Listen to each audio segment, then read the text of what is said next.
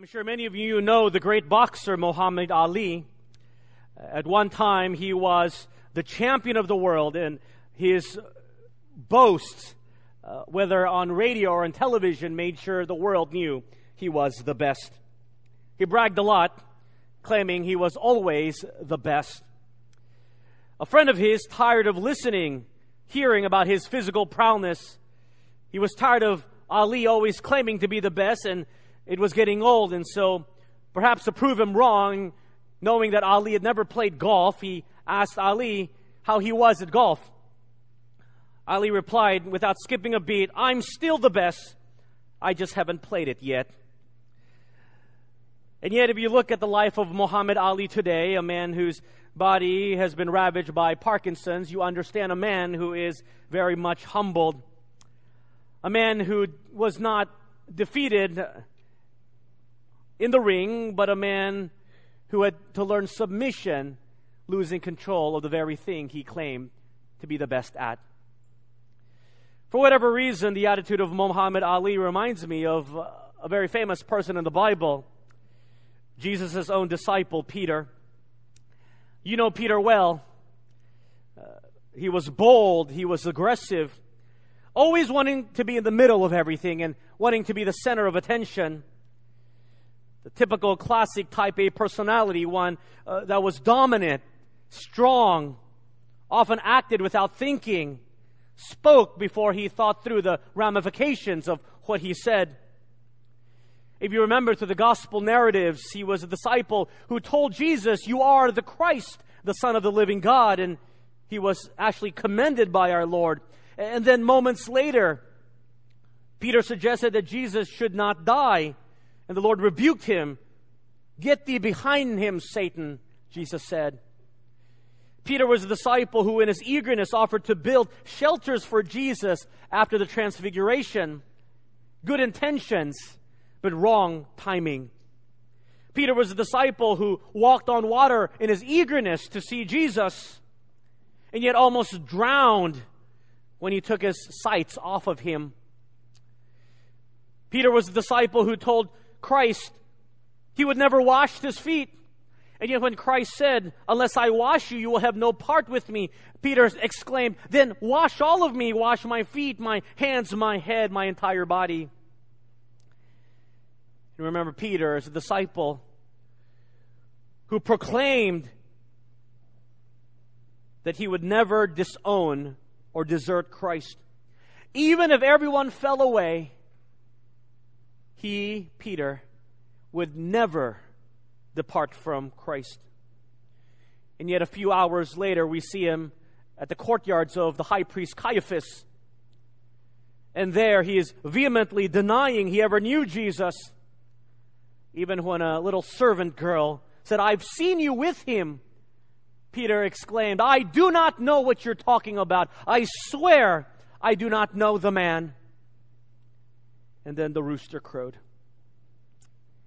As I assess the life of Peter, he was very much a flawed man. But what was Peter's main problem? I believe that Peter had a problem of submission. Peter could not wait for the Lord to tell him what to do before he jumped in. When Peter thought it was a good idea, he would do it, and yet when the going got tough, he would bail. He had not fully yielded his life to Jesus. Peter had a problem with submission. Why do I think so? Because people who like to be in control have a very hard time learning to give up control in their lives. They have a very difficult time submitting to the perfect will of God. How does Peter finally learn submission? How does he learn to quiet himself and not jump into remedies and solutions before hearing the proposition of the Savior? We want to take a look at that this morning. And so we continue our sermon series entitled First Encounter. We've been looking various characteristics of what a follower of Jesus Christ should exhibit when he is at a true encounter with Christ. And this morning, Lord willing, we want to take a look at the characteristic of submission as how it is to be exemplified in our life. If you have your Bibles this morning, I'd like you to turn with me to the Gospel of John as we look at John chapter 21, verses 15 to 22. John chapter 21, verses 15 to 22. As you're turning to the passage this morning, can I mention a misconception when we talk about submission? Submission is not obedience. Obedience is not the same as submission. It is possible to obey without submitting. You see, obedience is an outward action, while submission is an inward attitude. And God calls us not just to obey, but He also calls us to submit. Perhaps this illustration will help you understand the difference. Uh, the story of a mother who orders her disobedient son to sit in a corner as punishment. After a couple of minutes, in frustration and in anger, sitting there in discipline, this little boy yells at his mother, Mother, I may be sitting down on the outside, but I am standing up on the inside. He obeys as an act of will, but he does not submit. We want to understand what it means to learn to sit down on the inside. We want to learn what it means to submit. How do we do that? Let's take a look. John chapter 21, verses 15 to 17. So when they'd eaten breakfast, Jesus said to Simon Peter, Simon, son of Jonah, do you love me more than these? Peter said to Jesus, Yes, Lord, you know that I love you.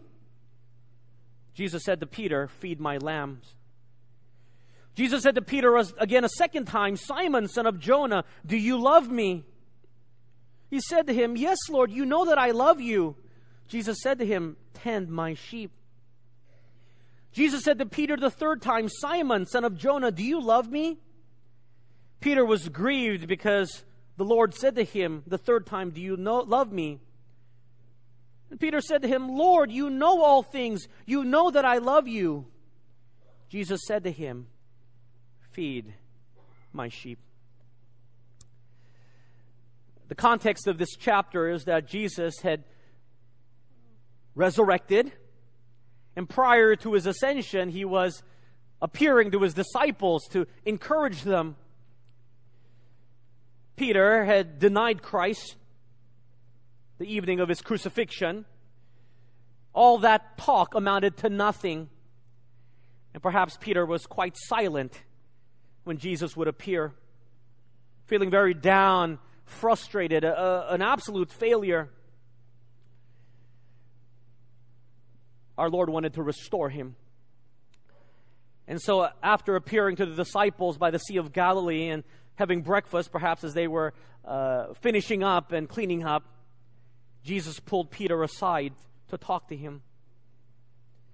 He asked Peter to commit to doing something. He said, If you love me more than these, then you will do this. What was the these that Jesus was referring to? We actually don't know.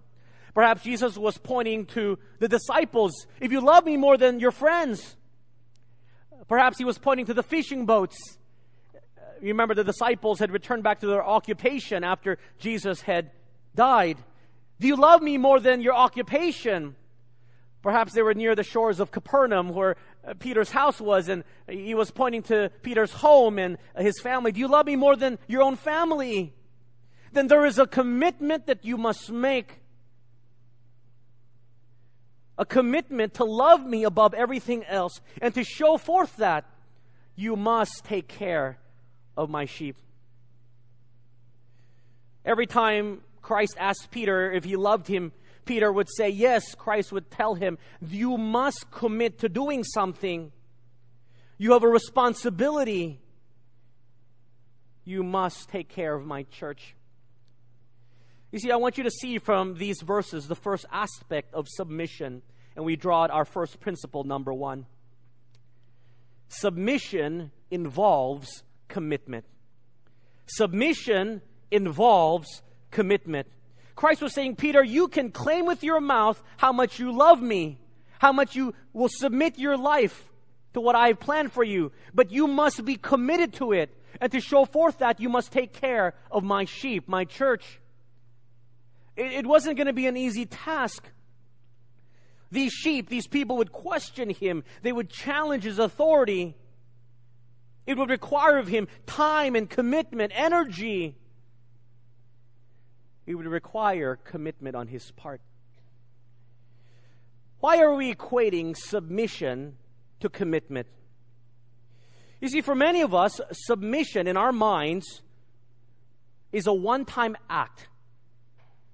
I submit to your choice of restaurant this afternoon. I submit to whether we're going to move or not. I submit to this decision. And then that's it.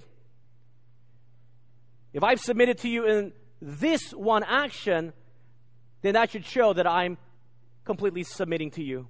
But that's not the way it really works out. We like to keep score. If I've submitted to you in this area, then I get my way in this area. But when it comes to submitting to Jesus Christ, it's not a one way, one time action. It is a way of life. It becomes a lifestyle.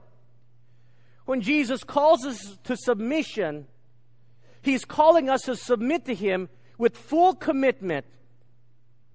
Whether the going gets rough, whether there are trials or difficulties, we are fully committed to Him. It's a lesson I've, I've had to learn the hard way, and I'm still learning that submission requires commitment on my part. If you were to ask me, Steve, uh, name one incident in your life where you submitted to the will of God, I'd probably tell you, well, nine years ago, I submitted to the will of God and I moved my family here to the Philippines. At that time, I had no idea how hard pastoring a church like this would be especially the many challenges that our church was facing. And if you were here more than nine years ago, you understood the challenges that our church was going through. But I also knew myself. Although with my heart I was willing to submit to what Christ wanted for me to come here, I understood that when the going got tough, I would bail. That's just who I am. In the spiritual immaturity of my life back then, I didn't like hardship. I, I, I don't want to, to experience difficulty. And so I knew that I would bail. And so I prayed with my wife. And as a matter of personal conviction, we said to show forth our commitment. Unlike the other missionaries who come to Asia, we would not raise money to come to the mission field. We would live like the locals. We would take a local salary. Why? Not for you to feel pity for me, but for me to show forth that I am committed in this act of submission until God calls otherwise. Theoretically, it worked out really well, but practically, it was tough to live out. The first few years were difficult. Without getting into the details, there were times when I would come home and I would tell my wife, honey, I'm ready to move back. I'm ready to pack up my bags and I'm ready to go back to the U.S. And she, in her great spiritual wisdom, would say, honey, we, we can't move back to the U.S. I said, why? She says, because we don't have money for the plane tickets. We were stuck here. Forced commitment.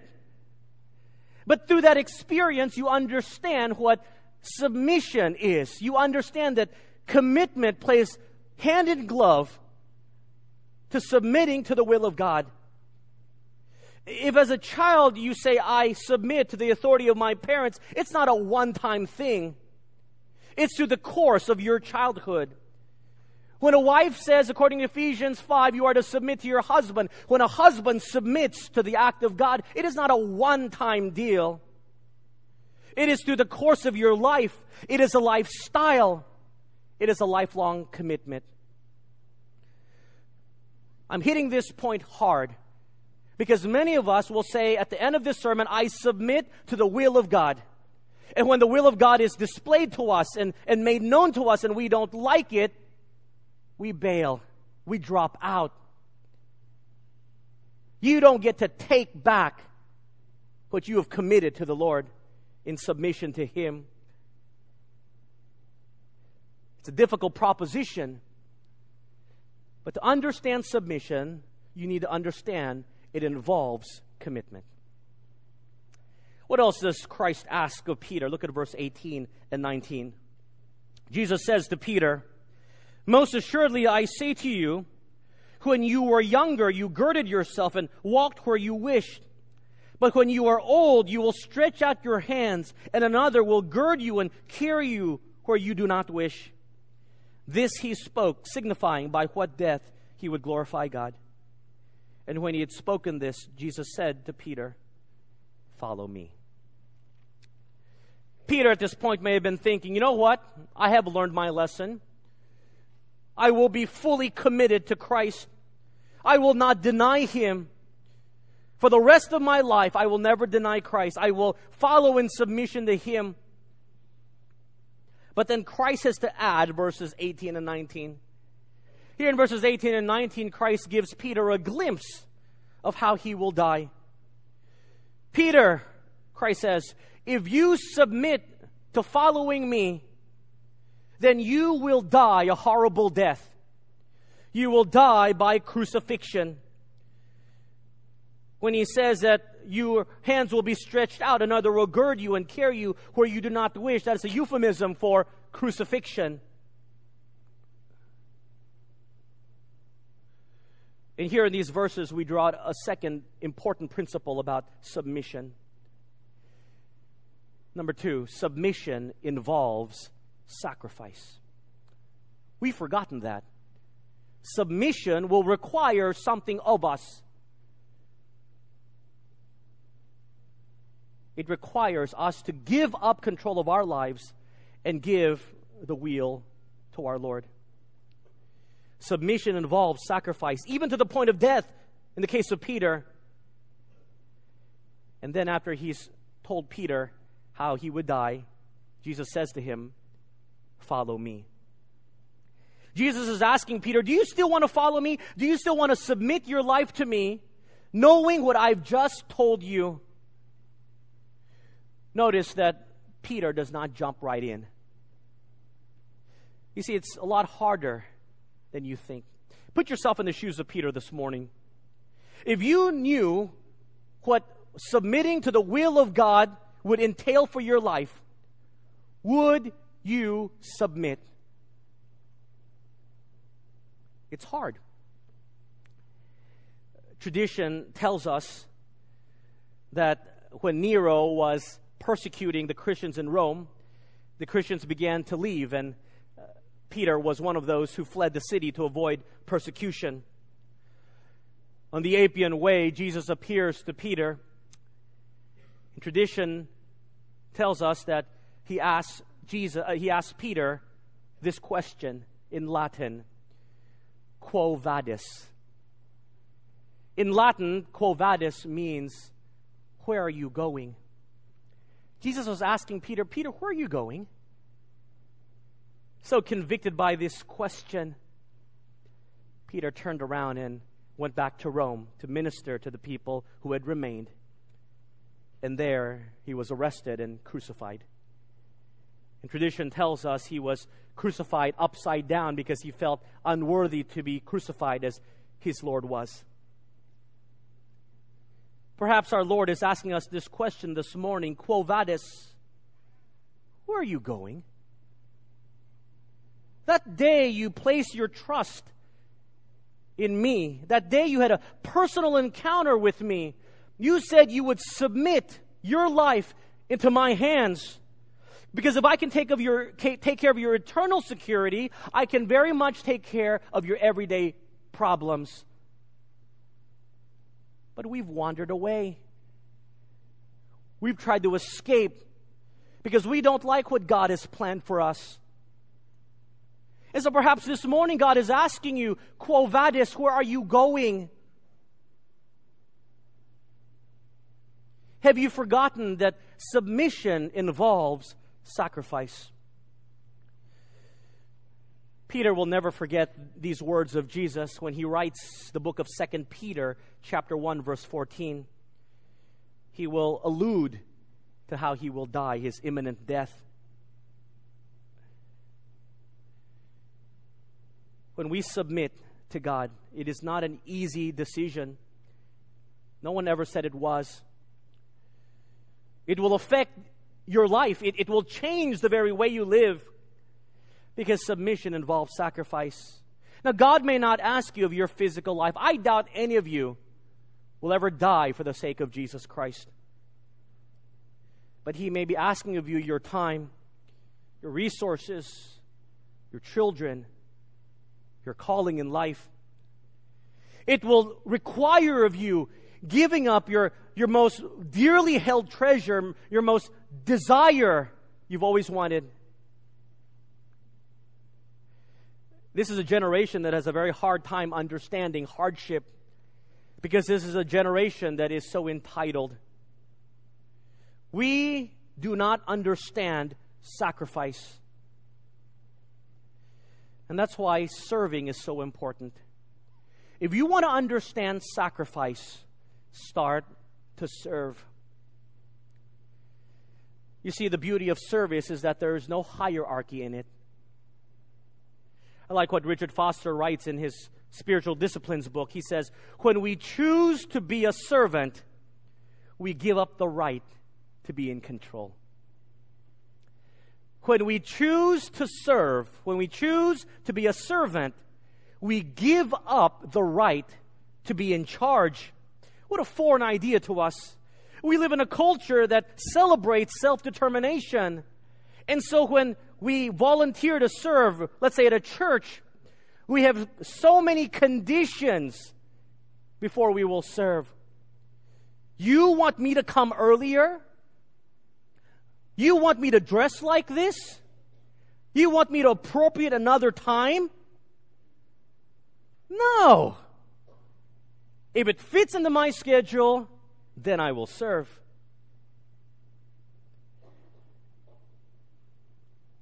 But unless you understand sacrificial serving, you will never understand what true service is.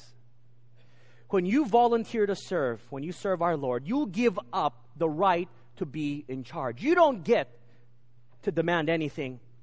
And that's what Jesus taught his disciples that the way up is to go down. He taught his first disciples that the secret of becoming a great is to become servant of all. And he illustrated this by putting uh, the clothes of a lowly house servant and washing the grimy feet of his own disciples.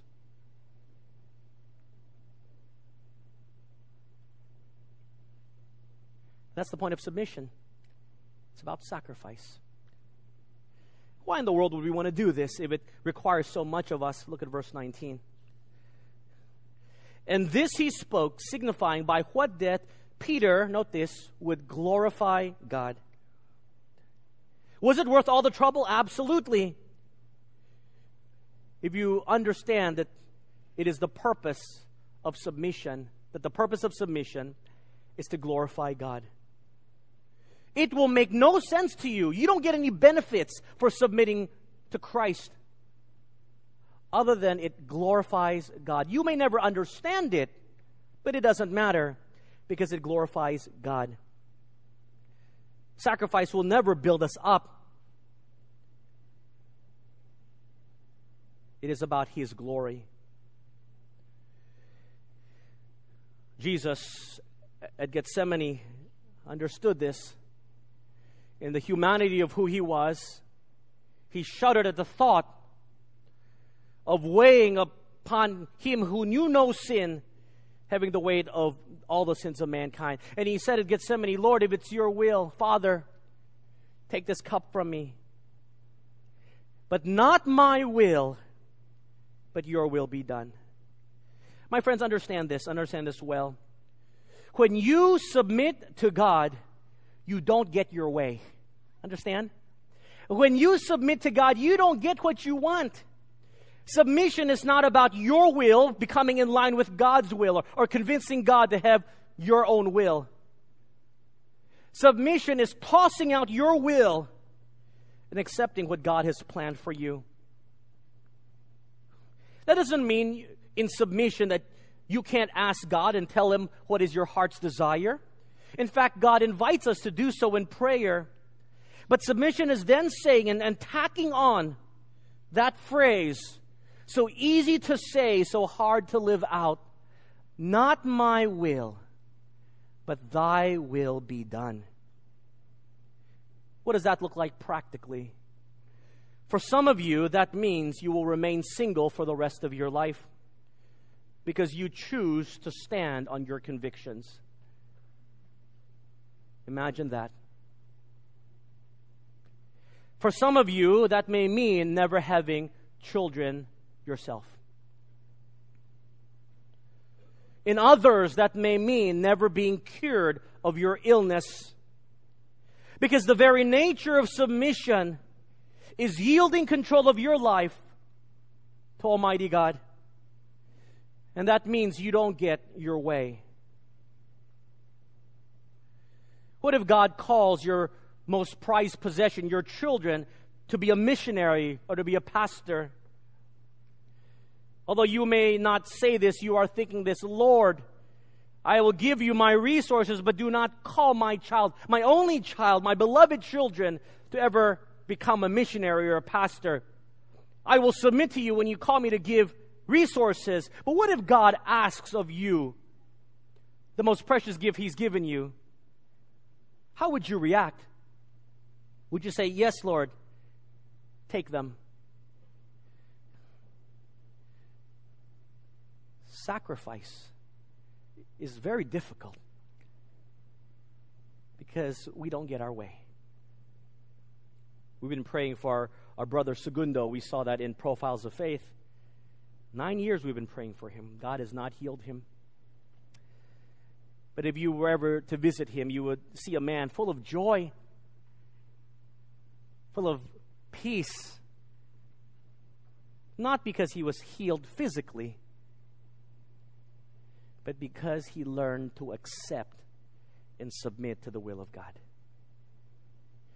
You see, when it comes to sickness, illness, often uh, the belief is that the pastor's job is to go stand beside you at the hospital bed and, and, and say some magical prayer, and along with your prayer, that person will get healed. But the reality is, in many cases, God doesn't heal that person. It's part of His sovereign plan. Not because He doesn't love them, He loves them very much. He died for them. But because that is simply His will. You see, my primary purpose, my job, your job, as you encourage one another, is not to twist the arm of God. It's to help one another understand and accept what God has planned for your life and their life. To, to submit to it, to yield control. And when that moment of yielding comes, that sick person will find true healing.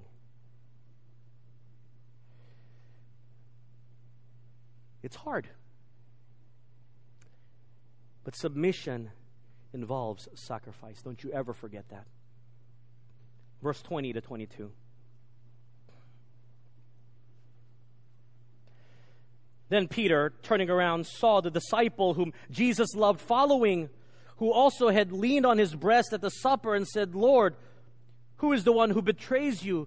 Peter, seeing him, says to Jesus, But Lord, what about this man? Jesus said to him, If I will that he remain till I come, what is that to you? You follow me. Perhaps Peter at this moment is ready to sacrificially give his life in submission to our Lord. And of all people, he turns around and out of the periphery of his eyes, guess who he sees? He sees his most bitter rival, John. If you've been reading the gospel accounts, you understand that John and James and Peter are the three in the inner circle of Jesus, and these three have been jockeying for position to who would be first in the kingdom. John and James even used their mother to ask Jesus. That's, that's, that's unfair when you bring in your mother. Ask Jesus, can you put my son number one and number two? Perhaps Peter, in his personality, wanted to show up John and James, and so he jumped out of the boat, only to halfway through have him almost drown, never living that one down. Of all the people he saw, he sees his rival, John, and classic Peter comes out. Well, Jesus, if I've got to suffer for you, John has to suffer as well. Essentially, what Peter was saying is okay, Lord, if I have to die, he has to die. We'll die together. He doesn't go on, but I'm sure he's thinking if I've got to die by crucifixion, he's got to die by crucifixion as well.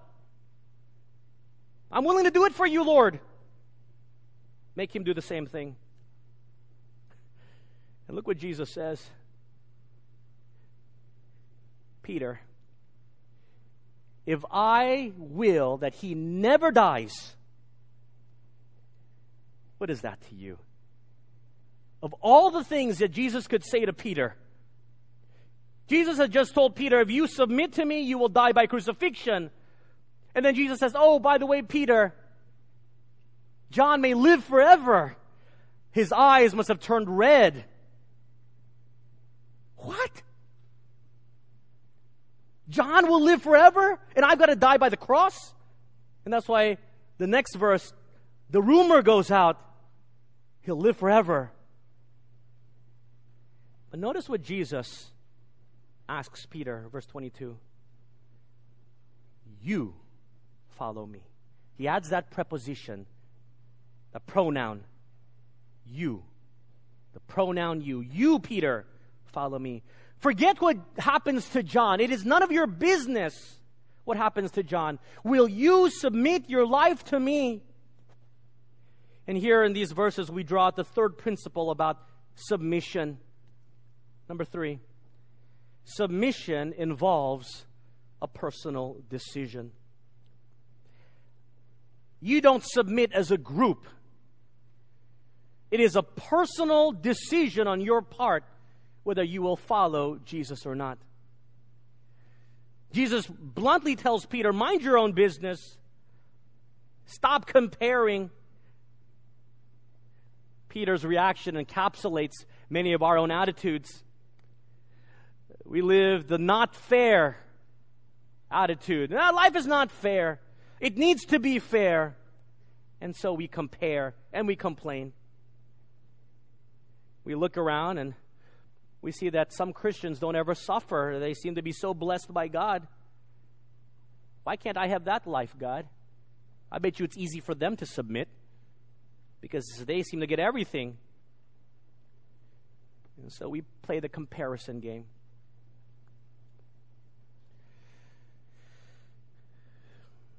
My friends, you are not called to compare. Christ looks directly at us and he asks us, Will we submit our lives to him? Forget what everyone else has. Life is not fair. It will never be fair on this side of heaven. I need you to understand that. We didn't grow up in the same family situation. We didn't grow up at the same social economic levels. Christ does not redeem us so that we can live a fair life. Christ redeemed us when it wasn't fair to Him so that His grace can be extended to us. So Christ doesn't say, all you wealthy people you must submit, or all you poor people you need to learn to submit. He says, you submit to me. Now, on a side note here, perhaps a different sermon for a different time, let me just point out that there are two games we Christians play. Two games all adults play, young and old. And these are games of life that we will always lose. So don't start. What are these two games? It is the comparison game and the approval game. If you play the comparison game or the approval game, you will always lose. So why play? And yet we play it all the time. In the comparison game, you will always lose because there's always going to be someone better than you. There's always going to be someone better looking than you. There's always going to be someone with more things. You will always lose the comparison game. You will also always lose the approval game. Because there will be days when no one gives you a pat on the back. You will not be commended for what you have done. In fact, the world will never accept you. And yet we're playing a game where we want the world to accept us, to get their approval, to say, good job. You did the right thing. My friends understand this now. In this sinful world, you will never win the approval game. And yet we play these two games all the time.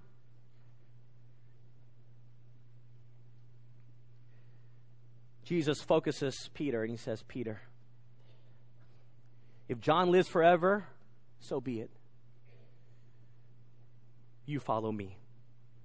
Don't mind what others are doing, don't mind what others have. You know, it's interesting that we don't get a response from Peter in the Gospels. How, how does Peter respond? Peter doesn't jump in like he normally does and says, Okay, Lord, I'll, I'll submit to you. If you read to the end of this book of John, you get no response.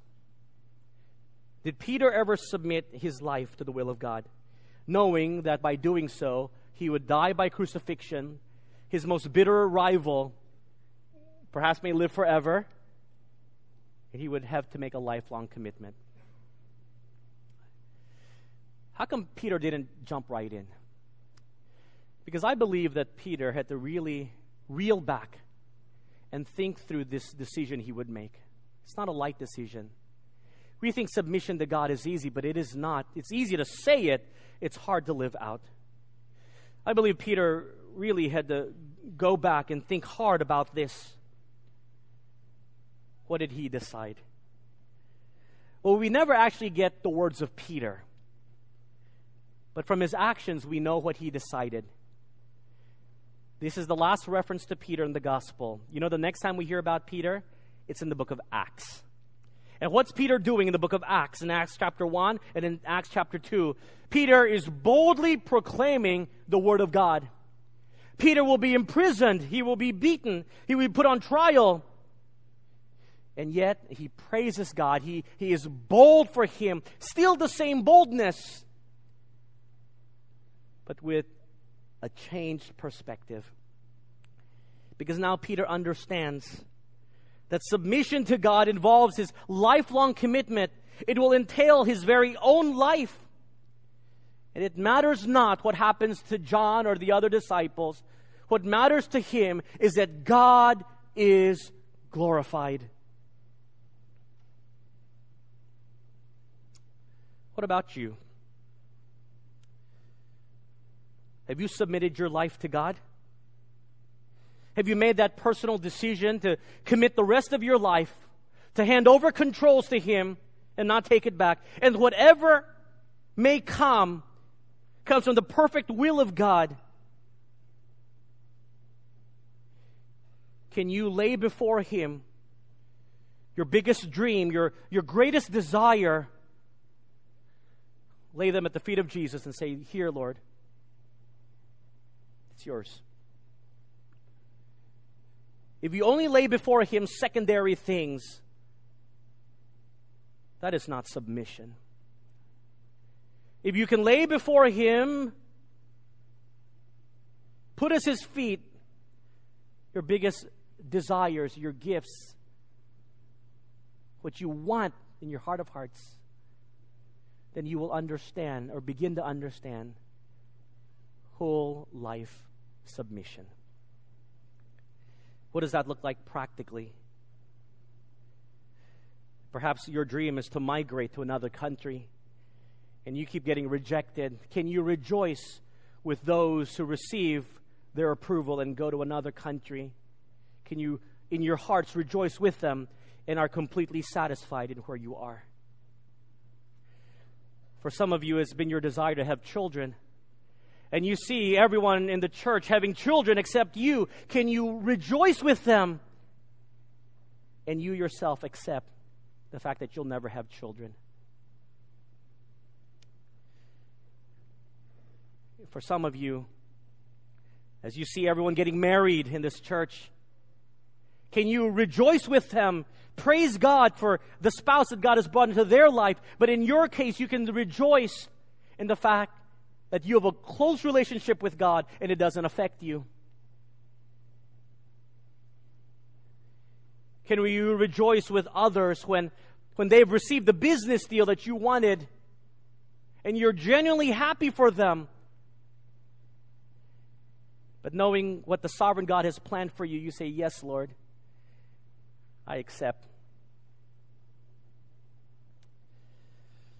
It's easier said than done. No one ever said submission was easy. But if you can express that in the attitude of your life, then you will have begun to understand the joy of submission.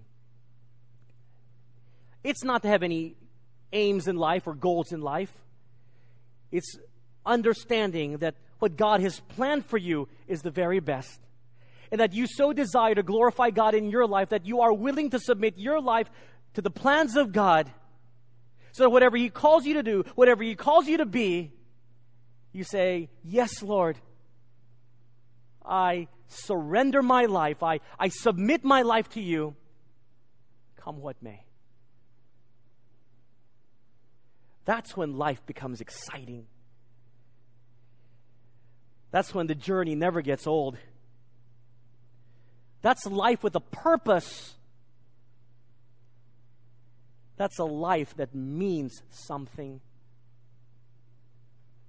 Will you begin this morning to live a life of submission, but understanding it is not an easy decision, it is not a one time act, it is a lifelong commitment, it is a lifestyle. It is my prayer that every person here at this church understands the sacrificial nature of submitting your life before Almighty God. Let's pray. Thank you, Lord, for your word. A wonderful reminder, even to me, of how the Son of God submitted to the will of the Father, and by doing so, I was saved. How can I not but submit my life to the one who loves me so much? And whatever that journey will look like, I am assured that it is in the hands of a loving God. For our congregation this morning who love to be in control, help us to learn this great lesson of submission. Help us to exemplify it in every aspect of our life. Until the day we see we can stand before you, Lord, and say, We have glorified you with our life. May this be a church that learns to submit. In Jesus' name we pray. Amen.